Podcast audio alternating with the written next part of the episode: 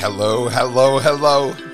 I'm Jan Goldstein, and this is All That Matters, our weekly podcast of positivity. And I'm positively thrilled that you're here today.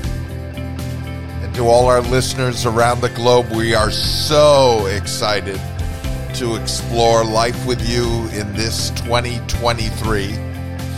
And we are entering into our 122nd episode. So hard to believe this all began back in the midst of the pandemic. And here we are today. And I took the title, as I've said before, from my first novel that uh, was published by Hyperion. Uh, there was a Book of the Month Club pick, and uh, that received such beautiful uh, praise from Dr. Rachel Naomi Remen. Uh, called it a book for anyone who's ever doubted that love can heal or little old ladies can be heroes. And uh, the late, great Richard Carlson, such an incredible man and inspiration, said, called it miraculous Jan Goldstein's life affirming, heartbreaking, disarmingly funny first novel will be the best cry of the year. What a sweet thing to say. And I do believe that you will laugh and that you will cry when you read this novel. And if you've already read it, perhaps you'll return to it. It is a story that came from personal experience of a student of mine who did commit suicide, and I never saw it coming.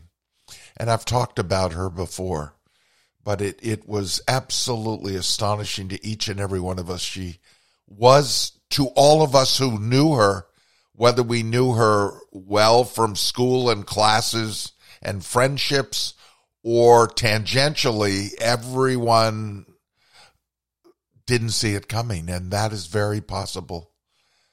Her parents did not see it coming. She wrote them a uh, really a beautiful and heartbreaking letter and said it it wasn't you and this is something I need to do. Why she needed to do it, I don't know. To this day, I don't know. But it shook something inside of me. Who could have reached her?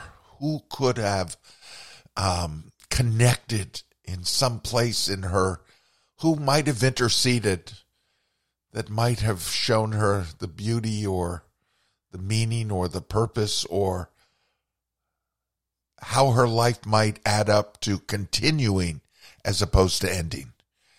And that's really was at the basis of my thoughts about my first novel, All That Matters, was really, as I talked about last week, was really about every once in a while there is a person who enters your life or stakes a claim inside of your life in a way that alters the course of your life and deepens it and infuses it with meaning or points a direction for you. And I had to come to terms with why this young woman's life added up to death. And I think each and every one of us wants meaning, wants purpose, needs to be renewed, or we need to renew ourselves.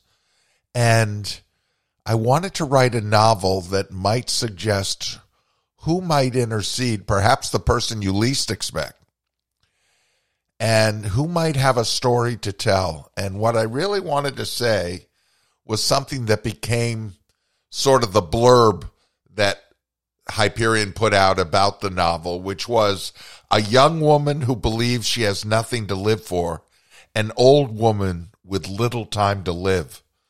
What can they possibly learn from each other?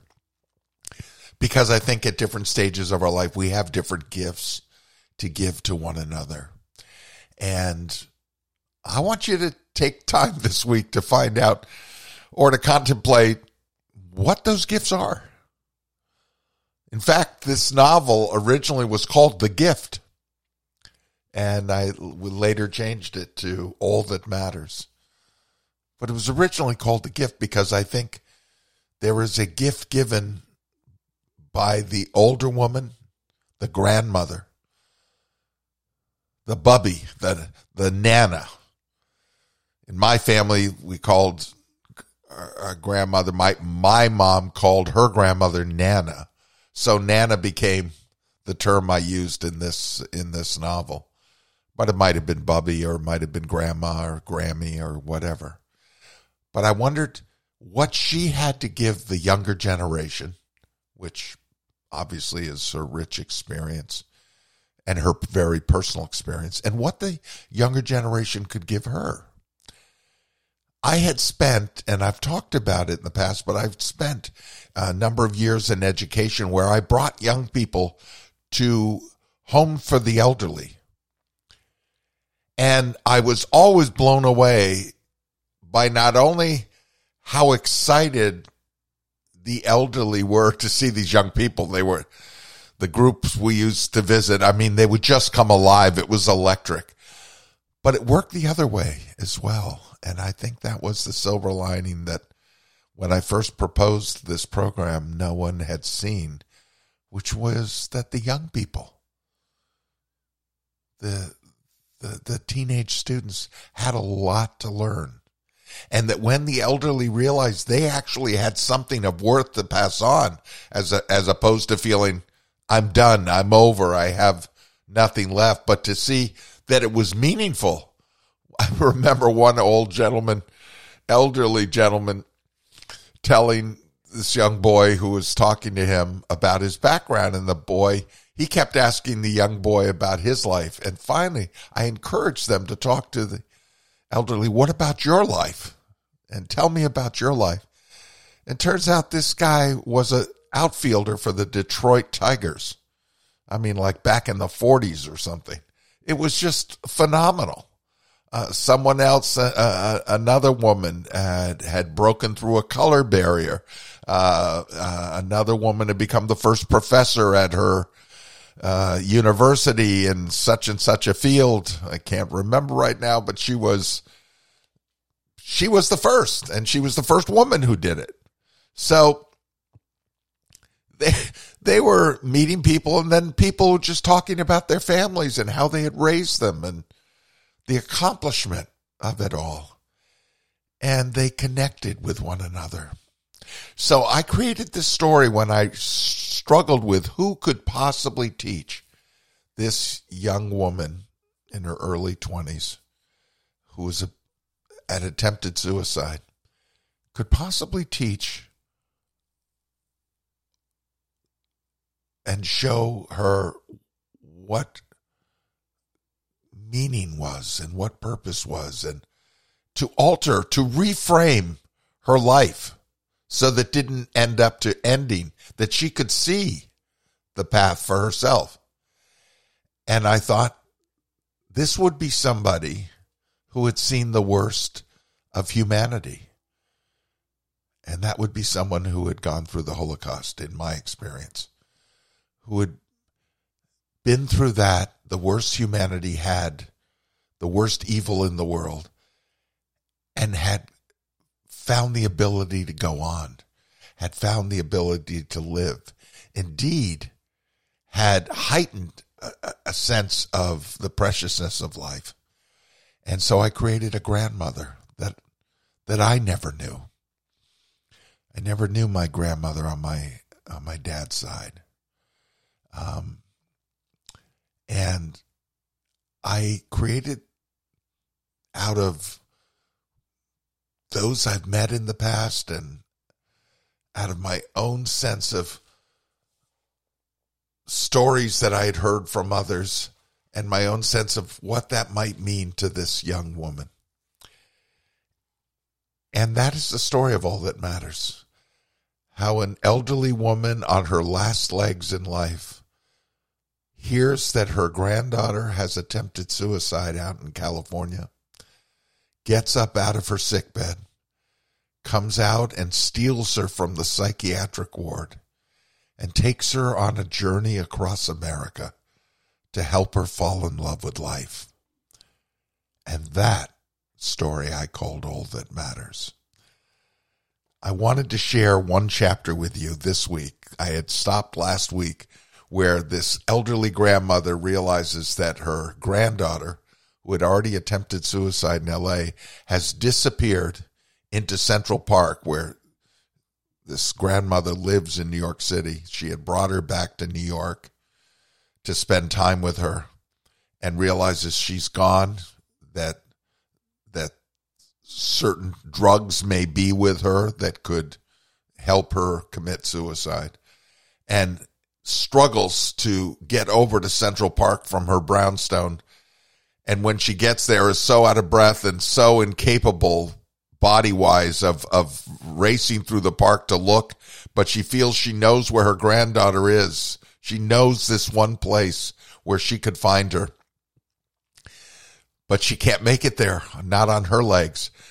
And she grabs hold of a young man a young student and looks at his legs and knows that she needs his legs and she tells him to bend down and she clambers onto his back and tells her her granddaughter's life is in the balance. Run, she says, run like the wind. And this guy suddenly sees this elderly woman who's clambered onto his back, but she speaks with such authority and such passion that he does it. And I pick up chapter 17 of All That Matters and share it with you this week. The story of what happens next. The bewildered young man bore his wheezing burden as best he could in the direction of Belvedere Castle in Central Park. Carefully picking his way down a set of stairs at the fountain of the Angel of Bethesda, he arduously galloped up the hill by the Central Park boathouse and hurtled down a pathway lined with flaming maple and silver poplar. Along the way, he wondered who the hell the madwoman on his back was. Her cough in his ears, her rain boots digging into his ribs. This whole thing was positively insane, he told himself. His lungs were on fire. His sides ached.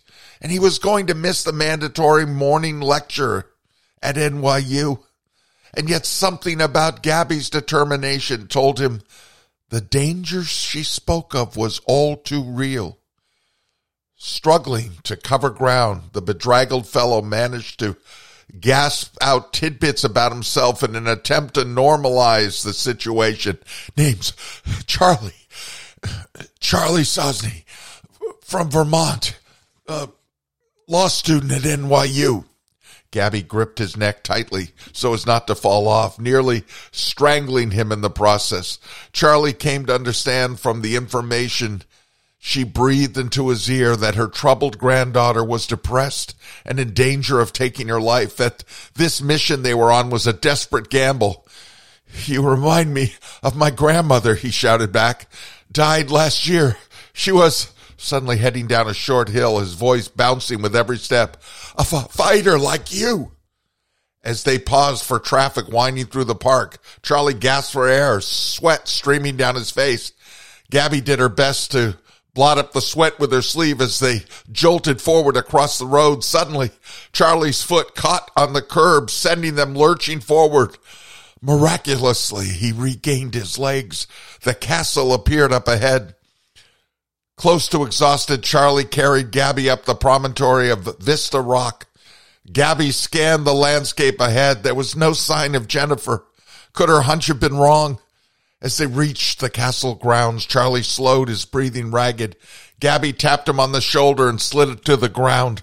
Her body was weak from exertion, but she pushed forward. Come with me, she said, moving as quickly as her flagging legs could carry her. The two, side by side, down one open air corridor and around a group of Japanese tourists, Gabby's heart pounding with fear. Charlie found himself caught up in the mission into which he'd been drafted, wanting to find the mystery woman, praying desperately that this Don Quixote of a grandmother would find her search rewarded. Turning a corner along the promenade by the castle wall, Gabby stopped suddenly. Charlie, in her wake, nearly bumping into her. Then before them Sitting atop the stone railing overlooking Turtle Pond sat Jennifer. For a moment, Gabby stood transfixed at the sight of her granddaughter. Charlie, do, too, could not take his eyes off the delicate young woman poised above the water's edge. Then, as if sensing their presence, Jennifer slowly looked up. Nana, she uttered in disbelief. Who? She looked at the sweaty young man by Gabby's side, confused. Gabby approached Jennifer, trembling, unsure of what to say. I thought I might not see you again, Madeline. I didn't know where. Her voice faltered as she searched for the right words. I had to find you, and this nice young man, like a horse, he carried me. But you're here. You didn't. She broke off, her hands muffling her cry. No, Jennifer said softly, drained of emotion. I wanted to, but I, I kept seeing your face, Nana. She looked directly into her grandmother's eyes. But this place, how did you know? Jennifer asked, seeking to make sense of it all. Nana's job is to know, darling, Gabby whispered. Not ten feet away, the tired young jogger, jogger watched in silence, moved and full of questions himself.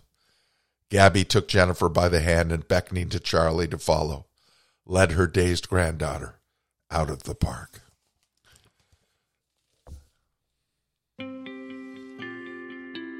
I hope that you'll continue. Log on to jangoldstein.com. Log on to Amazon, order all that matters if you're interested.